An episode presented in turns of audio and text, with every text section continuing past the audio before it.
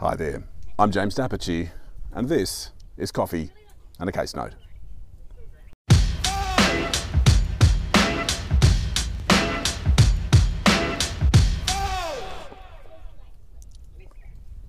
Team, today we're going to find ourselves talking about a deal entered into in 2001.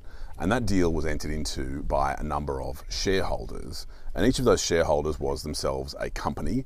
And each of those shareholder companies were themselves freight services providers. They drove trucks around and all that sort of thing. And the reason that they entered into an agreement together was in order for this new entity that they all agreed to found together to provide services to a big client. And one of the disputes we're going to be dealing with today is the fact that in 2001, when everyone came together to make this deal, um, they all decided that they were going to provide these services. And then in 2012, things changed. And what we're going to get into today is the complaints made by the plaintiffs about the effect of these 2012 changes and whether the 2012 changes were in fact a breach of that 2001 agreement or in the alternative, whether they were a breach of some of the fiduciary obligations arising between the parties from that 2001 agreement. Forgive me. What was this all about?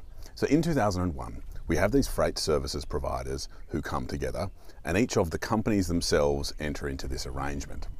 And as you might expect, uh, in businesses of this kind, each of those companies is essentially the corporate uh, face of various individuals. And so those individuals each uh, became directors, or many of them became directors, of the new company founded in 2001.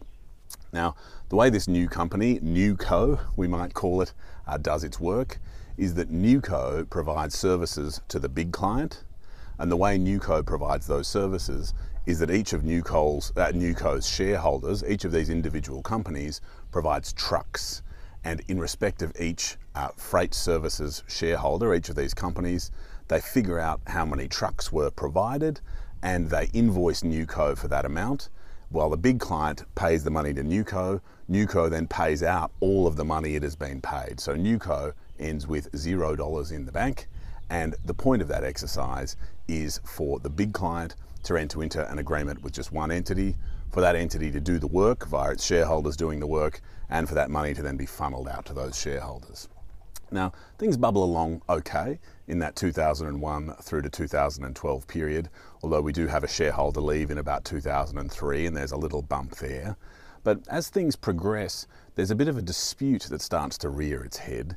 And the nature of that dispute essentially is parties related to our plaintiffs today complaining that the allocation of work to our freight services shareholders is unfair, meaning that the amount of money that these various shareholders are able to take from this arrangement with the big client is a little bit unfair in and of itself.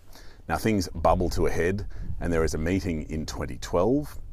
And after that 2012 meeting, there is a newer company, Newer Co, that is incorporated, and that newer company is incorporated without the plaintiffs for today being involved at all in any way. Now, the challenge of this that uh, the plaintiffs raise is they say the other parties, by creating Newer Co in 2012 in order for Newer Co to go and do the big client's work, have either or both breached this 2001 agreement that we all entered into together or in the alternative, they've breached the fiduciary obligations that relate to that agreement. That's fabulous. Now, I'm on holiday if you can't tell. Um, now, the most important part for us to consider today is were the plaintiffs successful in this argument? Now, one of the things the court does here, and uh, with the greatest respect must do, is go finally through the evidence. And there are really, really serious disputes about which witnesses are to be believed, uh, which witness is credible, and which witness is giving the court the most useful and accurate evidence about what happened in 2012. Now, there are paragraphs and paragraphs and paragraphs and paragraphs of arguments about this in the judgment, and we're not going to go into those here. But what uh, those paragraphs reflect and what I'd invite you to take from them is that there's a real serious disagreement about what was agreed and what happened in 2012. Now, the short point to give away the ending today is the plaintiffs lose, and they lose on every single element of the claim. So let's go through on why they've lost. One of the reasons they lose is they fail to show that the natural persons, the real flesh and blood people, were part parties to the 2001 agreement.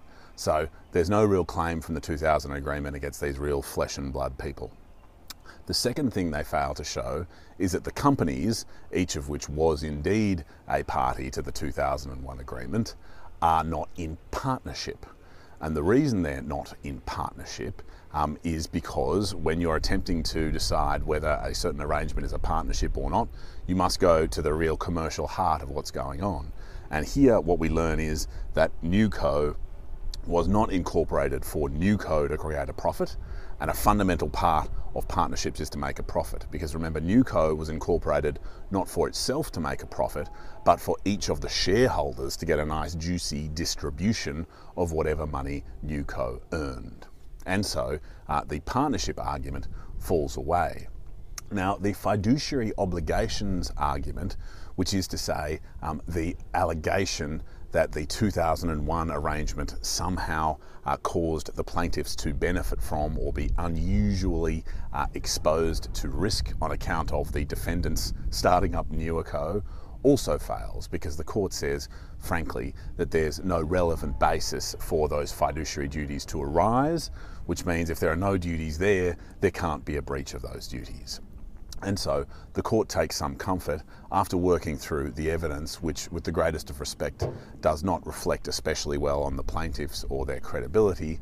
Uh, take some comfort in saying, plaintiffs, you may be disappointed by the 2012 arrangement that saw your fellow 2001 contract partners, uh, and I use the term partners very loosely in that sentence, not in the technical sense, enter into a new arrangement.